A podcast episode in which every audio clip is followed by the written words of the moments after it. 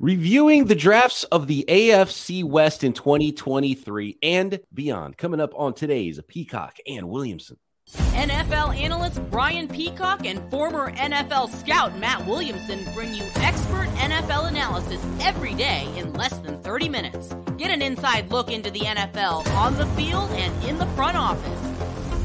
With elite breakdowns, next-level analysis, and in-depth information only for the real NFL fans. This is Peacock and Williamson, and it starts now. Welcome to the Peacock and Williamson NFL Show. Brian Peacock alongside Matt Williamson at BD Peacock at Williamson NFL. Thanks, everybody, for making us your first listen on the Locked On Podcast Network, your team every day. Checking in on the AFC West today, finishing up the AFC side of our post-draft, deeper dive review here, looking at every division, every team's draft class, and some of our favorite picks and some of the angles, and figuring out how some of these teams are building their rosters today, checking in on the Broncos and the Chiefs and the Chargers and the Raiders of the AFC West. Let's start alphabetically here with the Denver Broncos, and they're still paying off some past debts, Matt, so not a big draft class. But before we get too deep into these draft classes, I know you have some salary cap information as well on the West.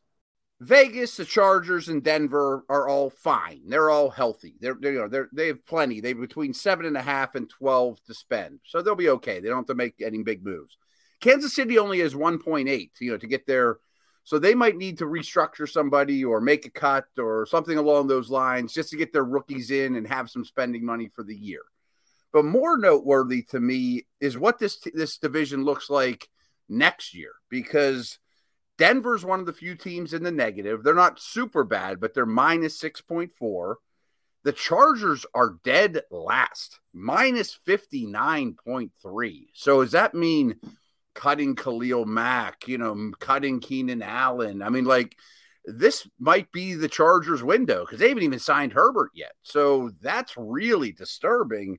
Where on the other flip side, Kansas City and Vegas are two of the healthiest cap situations in the league next year, 59.6 and 67 for Vegas. So Kansas City's as much in the green as the Chargers are in the red. I think I said that right.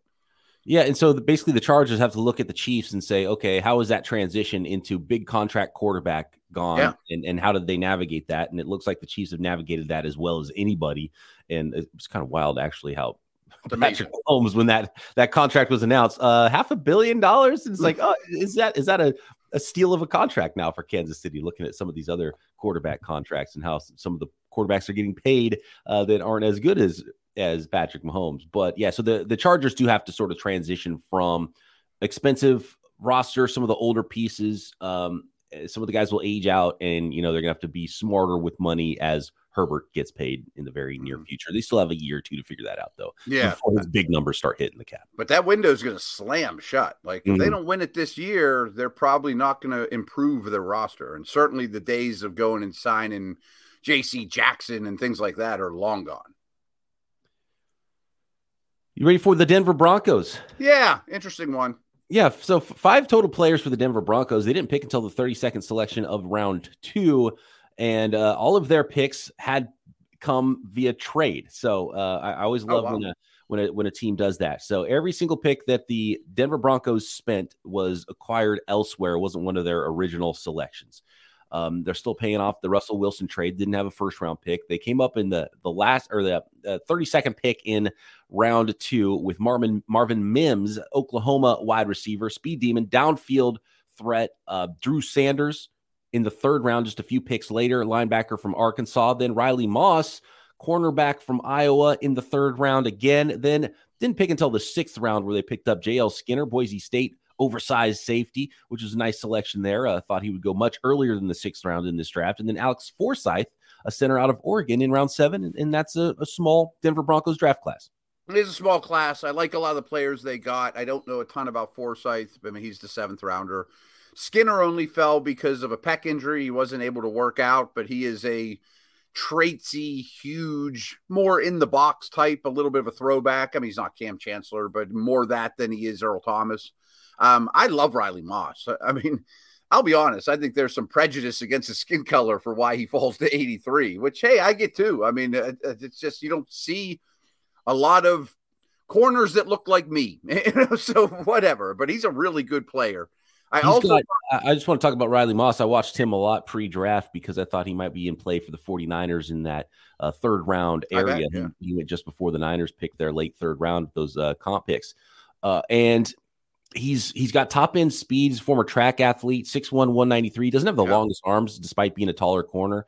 And, everyone's going to want to force him to safety, Right, but he's a really good corner. Reasons, right. But he's a corner to me all day long and, maybe could play safety in the future because he seems to be good in zones and, is not afraid to tackle people.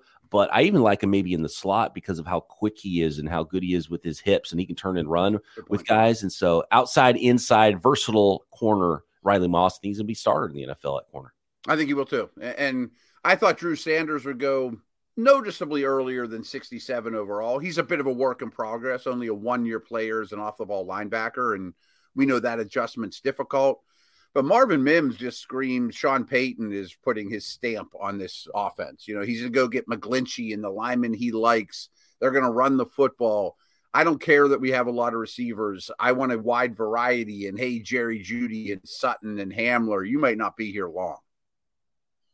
Drew Sanders is an interesting one. Is he versatile or is he a tweener to where he's... I know, right. And it's probably why he's fallen to the top of the third round, because there's a difference between being a versatile player where you can line up in a lot of spots, play off ball, play versus the run, play inside, maybe blitz or even rush off the edge as a stand-up rusher, or are you a tweener and teams can't figure out how to use you? So you got to have a plan when you draft a player like that. And very interested to see because he's, a very nice prospect and super athletic and has all the size you're looking for in a linebacker, Drew Sanders out of Arkansas. Interesting pick there. Will probably make or break the class potentially. I don't know about Marvin Mims at the second round either. Like I like this. Yeah. I like him as a player, but he doesn't wow me. He's probably, especially with this roster, currently a number 3 or 4 wide receiver. And I don't know if he'll ever be more than a number 3 receiver.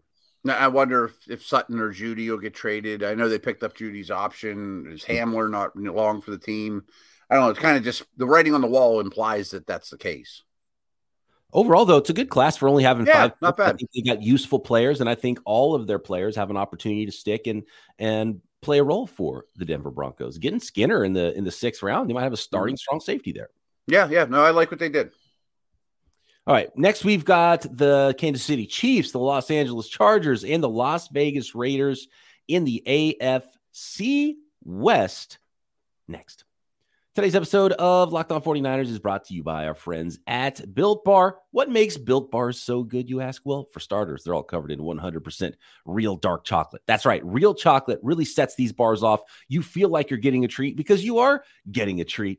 And you're getting all the macros that come along with the best tasting protein bar in the world ever. I'm talking Built Bars, macros like only 130 calories in most Built Bars, only 4 grams of sugar in most Built Bars, but a whopping 17 grams of protein. If you talk to a nutritionist, they're going to tell you you need to get a ton of protein in your diet. You're probably not getting enough, and you need to avoid the sugar, and you're probably trying to keep your calories low if you're like me and trying to lose a few lbs. Well, Built Bar hits all of those, and it tastes amazing, and you'll want to go back and reach for another Built Bar with flavors like churro, peanut butter brownie, cookies and cream, peanut butter puff, the newest flavor at Built. There is the cookie dough chunk puff at Built. Do not ask me how they make it. They make the flavors and keep the calories low and the sugar low. And I don't know how they do it, and I don't care how they do it. You got to try the best tasting protein bar ever, Built. You can find them at Built.com. Find them at your local Walmart or Sam's Club as well. Find all the latest flavors and varieties and seasonal flavors. New ones coming all the time at Built.com. Here we go. Kansas City Chiefs. The Kansas City Chiefs, I think the... That's an odd one. Yeah, the way they ended the first round, too. Felix Nduke Uzoma, nice player. Mm-hmm. And I think we've talked about this multiple times recently during the draft, Matt, with those late first round edges where they haven't had the greatest hit rate recently. And this could be another one of those out of Kansas State. He's a really good player. Some people had him as a first-round guy. Some people had him as a third-round guy, 6'3", 255. And it was a deep class of edge. So I don't know if the value is great for the Chiefs at the end of round one. Obviously, if they get a nice speed rusher there off the edge, you love that all day long for the Kansas City Chiefs. And then continuing on with the Chiefs draft here, round 2, Rashee Rice, SMU wide receiver, Wanya Morris, round 3. Oklahoma offensive tackle Shamari Connor, safety out of Virginia Tech in round 4. B.J. Thompson, another edge outside linebacker type out of Stephen F. Austin in round 5. Keondre Coburn, Texas defensive tackle in round 6. And then Nick Jones, Ball State corner in round 7. It's not that it's a bad class, but I'm kind of squinting looking at this class thinking, yeah, where's the big impact here? And it's got to come from their late first round edge rusher. Yeah, I think that's a very C+ type of pick. You know, I mean, he's fine. I mean, I don't see a lot of Pro Bowls in his future. They drafted Karlaftis last year, who I also think's a C+ pick there, but yeah, very different. So I guess realistically, you can see how those guys fit together. Yep. And pass rush is more important. Well, that's important to everybody, but they play with leads. You know, these guys get a lot of opportunity to rush the passer. It's kind of like the Peyton Manning, Freeney, Mathis. They're always going to invest in defensive ends, as they should. I don't love the player. I'm not sure he's the 31st best player on the board, but he's not far off, so fine. I thought Rashee Rice was vastly overdrafted, to be honest with you. I'm not super impressed with him at all. I don't think he's a particularly good separator. There's a lot of – Wanya Morris has traits, but there's a lot of inconsistency to his game. And this is my fault. I'll be very honest. But their 4 day 3 picks, I know like nothing about any of them. That doesn't mean they're not good. That doesn't mean they're not good, but I did a lot of draft prep, and I don't know much about these guys at all. I did watch some B.J. Thompson and, you know, athletic, sort of undersized edge rusher. It's clearly something that they were trying to address in this draft, and we've seen that with a lot of teams. And it's kind of like the in vogue thing to do nowadays, Matt, in the NFL draft is a team has a need. Instead of just drafting one guy, you draft multiple guys. And so they got one in the first round, and they got another, took another swing on day 3 with 5th rounder B.J. Thompson out of Stephen F. Austin, small school guy. See if you can, get some speed off the edge, which is clearly what the Chiefs were trying to accomplish in this draft. The day 2 is pretty important for this team because I'm with you with Wanya Morris. I watched a lot of his tape, and the traits are there, and you like the length, but I just didn't like the tape. I watched him. I was like, he's a player, and he should be better, and that always kind of worries me. But at the same time, you're talking late 3rd round. It's hard to find starting offensive tackle traits, and that's what they're betting on, and hopefully they can coach him up, and he makes good as at least a swing tackle, maybe even a starting right tackle in the NFL out of Oklahoma. Rashee Rice is an interesting one because a lot better in 2021 than 2022. And you see, you see that happen a lot. And, maybe he's a guy that should have come out early last year. But anytime, and this sort of happened last year with Moore, Skyy Moore, when the Chiefs draft a wide receiver, you look at it and you start to talk yourself into maybe this is the fantasy sleeper this year, Rashee Rice. So I don't know what to think about this pick. They liked him enough to draft him in round 2. And if he hits, I mean, that could be huge for your fantasy teams. It did seem a little high for Rashee Rice, though, based on what I saw from him in 2022. Well, I got some feedback on my Turks and Caicos driving on the wrong side of the road conversation the other day because I lumped Skyy Moore in with Treylon Burks. And the reason for Kansas City is that's like the most complex offense going. So Western Michigan to the Andy Reid offense was a massive jump. It was driving on the wrong side of the road. I'm not sure it's going to be any better for Rashee Rice. And I think Skyy Moore is a better prospect than he is. Oh yeah, me too. So yeah. I'll let everyone chase the rookie in Rashee Rice, and I'll go to the year 2 guy after he's had a year in the system with a breakup for Skyy Moore. I think. Yep, I've kind of learned how to drive on the side of the road without killing the family. Right, yeah, exactly. Exactly right. I love that. It's a great visual too. It was bad, by the way. I'm not making that up at all. I like picturing you sweating and driving on the wrong side of the road. Like, we just got this beautiful island, and I'm screaming F-bombs left and right. Oh crap! I'm like just driving directly into traffic. It was not pretty. Did you bring the hot dog roller to Turks and Caicos? Didn't fit it on the plane. Dang. Okay. All right. I don't love this draft. Yeah, they'll be fine. I'm not worried about the Chiefs, but I don't love this draft.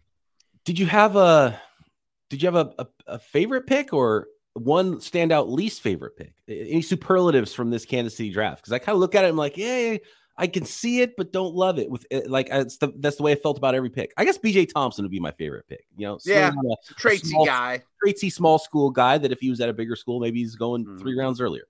he needs to get stronger and tougher, but he could be a splash player on 3rd and 8, you know, in a super loud stadium when you're winning by 15, you know, as the Chiefs often are. How about this first sleeper pick is Keondre Coburn? We haven't even mentioned him really, you know, nose tackle out of Texas. If you get if you just get a guy who can play on first downs, but can take up multiple blocks for the rest of your defense there in round 6, I like that pick. Yeah. They lost Sanders, who kind of had that role for them. Went to the Saints. I thought Wanya Morris was just a little forced, you know, like if his buddy from Oklahoma would have fallen to 31, I think they'd have taken a tackle. I think they almost said, we have to take a tackle on the first 2 days. So Wanya Morris is the last one left. Let's grab him, you know? So they're having 2 new tackles this year. Yeah. They basically were like, well, the next time we come up, there's not going to be someone with offensive tackle traits. This is the end of the road. Yeah. Yep. Wow. Did you just say this is the end of the road? Because Wanya Morris, he was named after the lead singer from the R&B group out of the 90s, Boyz II Men. Really? Yeah, and that was accidental by you, but that was pretty amazing, Matt. Well done. What's even crazier is, does Boyz II Men sing a song called The End of the Road? I don't even know if that's true. That's how much I live under a rock. So if you told me to name 5 Boyz II Men songs, I don't think I'd come up with any, let alone something about The End of the Road. So, oh, that's fantastic. So definitely an accident. I love it. I love it. All right. So at Williamson NFL, your Boyz II Men tweets, that's where they belong. There you go. Oh, that is great. Let's go to the More of a Guns N' Roses Zeppelin kind of guy. Okay. Yeah. There were no Axl Roses in this draft that I know of. No. All right. Los Angeles Chargers draft 2023, Quentin Johnston at pick. So here we go. The Denver Broncos, every pick they used was not their original pick. Los Angeles Chargers, every pick they used was their original pick.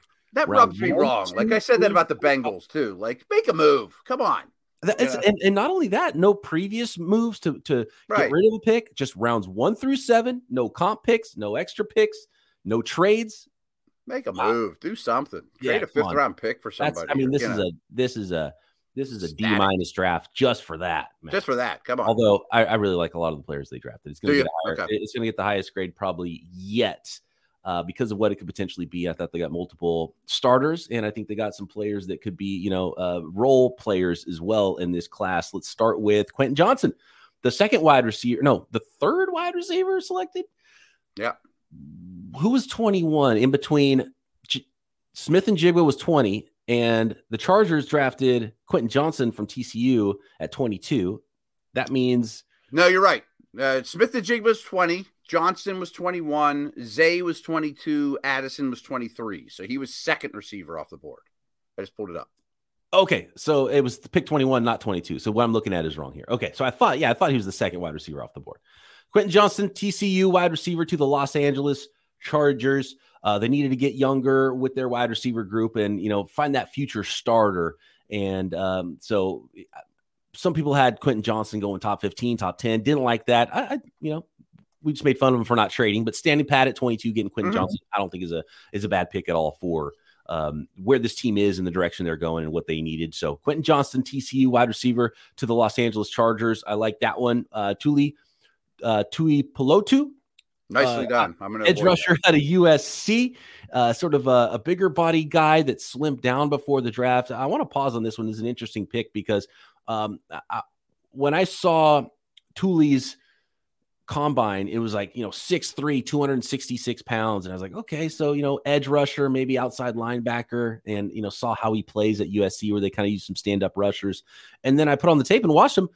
Dude looked like a dude's 290 pounds. And so I was like, okay, what's going on here? And so I guess he did drop a lot of weight to try to get ready for the combine and run faster and do all of those things. So I, to be honest with you, I liked him better, bigger, just be big and strong, but be a bigger edge. So I'd rather see him at 280 pounds than the 266 that he got down to, because I don't think it really helps him that much for what he's going to be. And I don't really like the way they used him that much at USC anyway. So maybe a better pro than a college player, and he is, you know, active and can move around, maybe play some inside rushing as well. So sort of an outside end, bigger end that can play inside. So interesting pick there.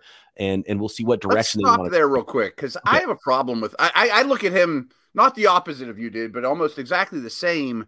But I think he's back to that conversation of you know, we talked about with Sanders, Drew Sanders. Is he versatile or is he a tweener? Is he neither? I think he's neither. I think he's Solomon Thomas. You know, like, I think he's going to get washed out on the inside and isn't twitchy enough for the outside. I really worry about him, to be honest with you. And he didn't stand I have a feeling that that's what his draft grades were telling him, and that's why he tried to slim down. Right. I thought so, too. Like, and I need to be a pure edge and not this tweener inside guy. And I don't think he's not built that way either. No, he's thick. He's a thick guy. Yeah. So, yeah, and I get what you mean. So round two, so that type of player, you're like, let's draft him round 3 or 4, see what we get in a mid-round guy, not in round 2. Yeah, I was never a fan. I said the exact same pre-draft. So I do like some of their picks, but that's not one of them.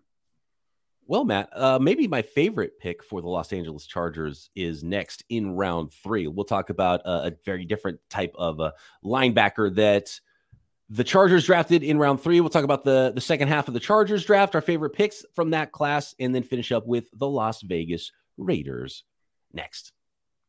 And I do want to thank everybody once again for making Peacock and Williamson your first listen right here on the Locked On Podcast Network. Your team every day. Shout out to the everydayers. And of course, next week, we're going to come back and we'll have Matt Williamson's rookie dynasty rankings. We're going to talk NFC. We haven't even gotten to the NFC side of things. Division by division, team by team, draft reviews, all that and more as we get prepared for 2023 training camp right here on Peacock and Williamson every day. All right.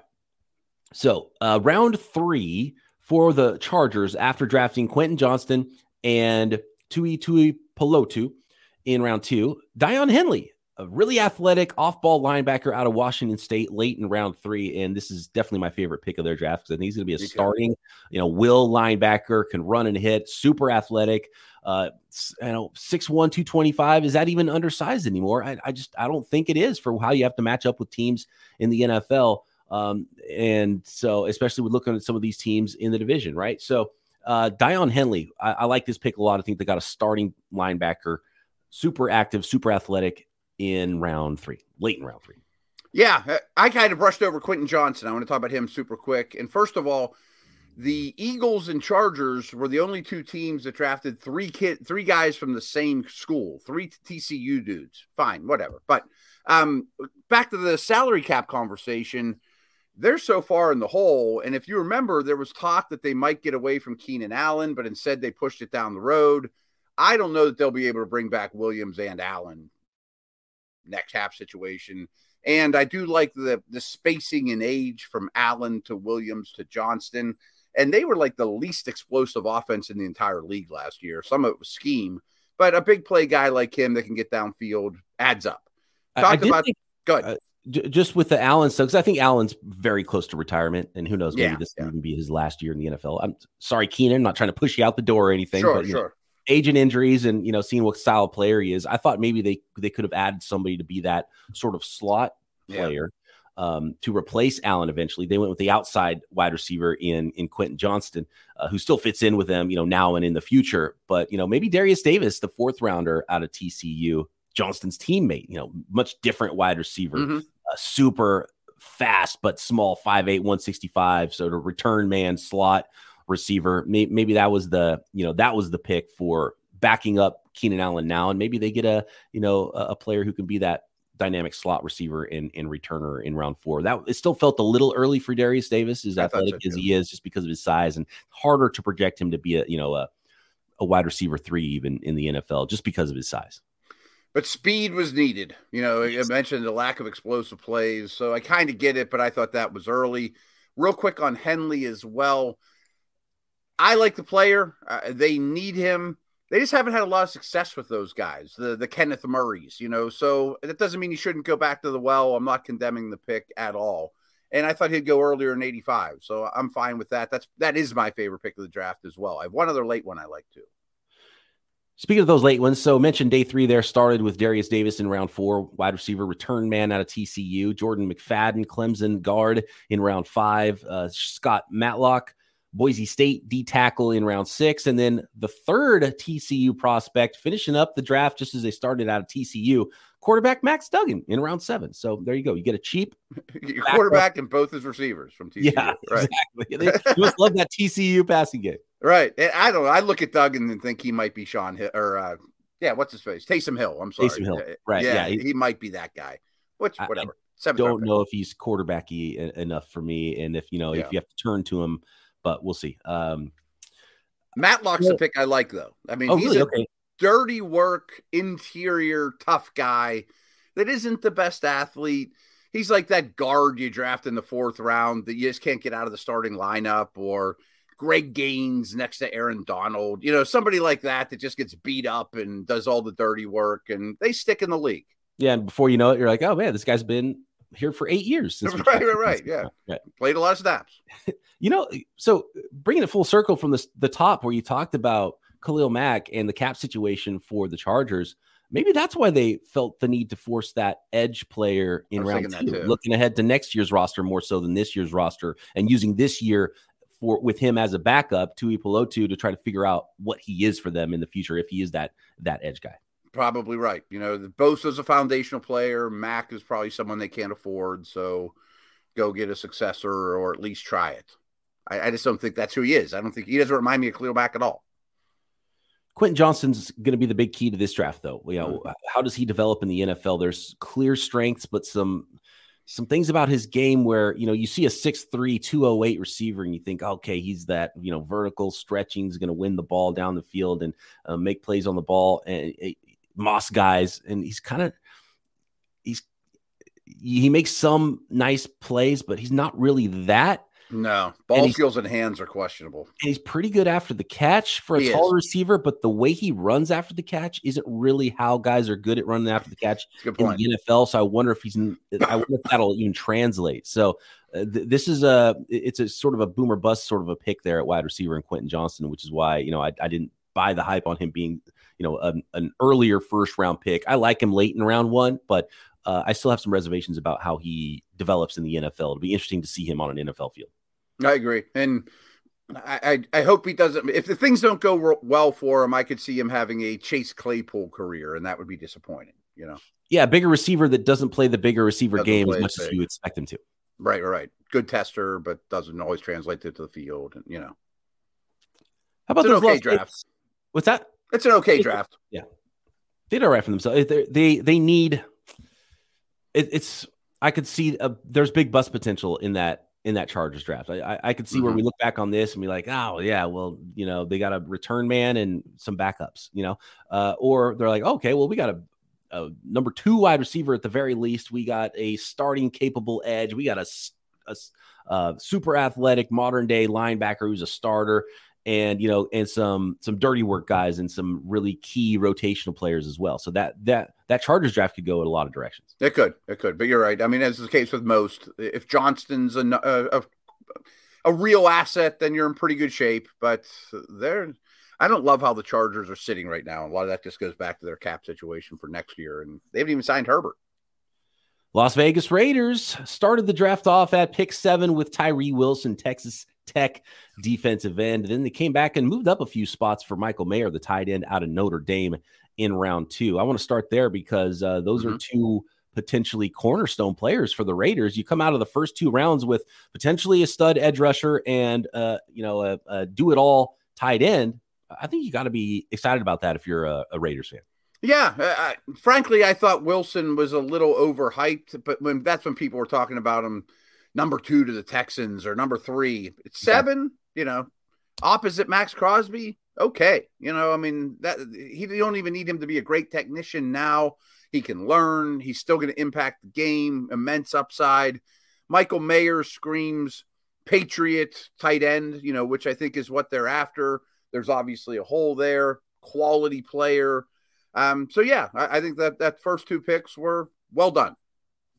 Absolutely. They came back with Alabama defensive tackle Byron Young, who's a player I like that I thought was underrated through the process. And because I thought he was going to end up going on day 3. Okay. So he ended up going where he should have gone in round 3. So good on the Raiders there. Maybe even a little early. Oh yeah. Actually, yeah. Slightly early. Right.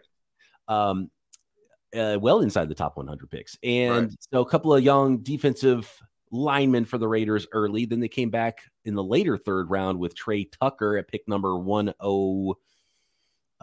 Pick number 100, actually. Yep. Exactly. Yeah. Tre Tucker, Cincinnati wide receiver. Jacorian Bennett, super speedy Maryland cornerback. A lot of speed out there at corner for that Maryland defense. That was early round 4. Late round 4, Aiden O'Connell, Purdue quarterback. Christopher Smith, Georgia safety in round 5. Amari Burney, Florida outside linebacker in round 6. And then round 7, Nesta Jade Silvera, a defensive tackle out of Arizona State. And I cannot tell you a lot about Nesta, Matt, the 7th round selection, except for he's 6'2", 304. So to summarize, this might be the worst division draft that we'll do of the 8, to be honest with you. None of them have me doing cartwheels, but I do like the first 2 picks for the Raiders. Again, Byron Young in the 5th round. Wow, nice pick. 70th overall. Yeah.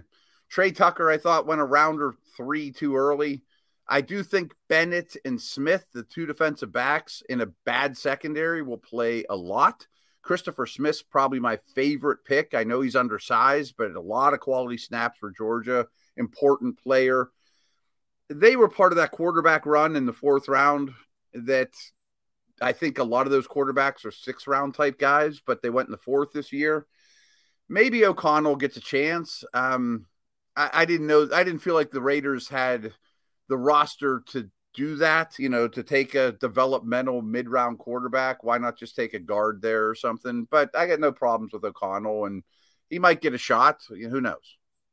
I didn't dislike the defensive backs they drafted, Matt. Right. They were my favorite. Christopher Smith. But at the same time, if you look at this draft and you say, okay, well, hold your water on Byron Young, get one of the DBs there early in the 3rd round. Their secondary needed it. And then if he came back and Byron Young's still there for you late round 3, and then you push everybody down around, the draft starts to look a lot better. No, I like it. Right. And, you know, there's no guarantee those guys would have all been there around later, but, you know, we're kind of saying we'd be okay with that because they kind of went too high anyway. Let somebody else draft them too early, right? There definitely was a DB at 70 that would have been worth taking. Yes, right, exactly. And, you know, Bennett and Smith might end up being really good for the Raiders, but, you know, it's hard to project them being difference-making players and jumping right in a secondary where maybe they could have found a guy in round 3 to do that. And we'll see what Byron Young ends up looking like. And, you know, I did like him as a prospect, so I don't have a huge problem with it. But, you know, seeing who else was there, Tre Tucker fell too early in round 3. Riley Moss, so we talked about to start the show. Right. He was there. You know, take him there, and then everything looks a little better to me, you know. Mm-hmm. Right. So I don't know exactly what they saw in Tre Tucker. There's so many of these small, undersized receivers in this class, and I really thought they were going to fall, and teams were willing to draft these guys much earlier than I expected. So we'll see how many of them make it in the NFL, and we'll see if the NFL just is starts to just, I don't know. We just start seeing Smurf wide receivers spread around the league now. Maybe that's the new NFL. Who knows? But yeah, it's all about those first 2 picks, Tyree Wilson and Michael Mayer. And I think they're going to get impact there, which makes this probably still the best draft in this division. I suppose they also had the best cards in their hand. I mean, they played the earliest picks. Denver didn't have much. Yeah. I mean, so, and I don't know that it took a super genius. I'm not giving them a hard time, but I don't know that you had to be a draft expert to pull the trigger on Wilson at 7 or Mayer at 35. When it starts to get difficult is when I was less impressed with this draft, but it's still probably the best draft of the division. Mayer, from a fantasy perspective, Jimmy G loves to target himself a tight end. Mm-hmm. We've seen how tight ends operate in that offense with Josh McDaniels from his time with the Patriots. I got to believe in dynasty leagues, Michael Mayer is going to be a pretty hot ticket, right? He is. Going into the draft, he was my 5th tight end. I had to put him ahead of Musgrave because Musgrave ended up with Kraft, which I think hurts each other in Green Bay. So he's now 3rd for me behind Kincaid, who's an easy 1, and Laporta. I think Laporta's situation is better. Mm-hmm. I think most people have Mayer over Laporta. I think Laporta is the better receiver of the 2, but I get it. Mayer's okay athleticism kind of worries me. Yeah, more of a chain mover than a big play tight end for sure. But I think he has very little bust potential. There'll be Mayer jerseys in the stands and, you know, with Darth Vader helmets and whatnot. And he'll be a very likable quality player. I just don't think he'll ever be Kittle or Kelsey or those guys, you know. Right. And better as a pure 3-down football player than maybe fantasy player. Yeah. And they're going to run the ball with Jacobs, and he'll help. And, you know, right. Little teaser, by the way, from Matt Williamson's Dynasty Rookie Rankings that are coming up on future episodes of Peacock and Williamson. I do want to thank everybody once again for making Peacock and Williamson your first listen every day right here on the Locked On Podcast Network. Talk to you next time, Peacock and Williamson.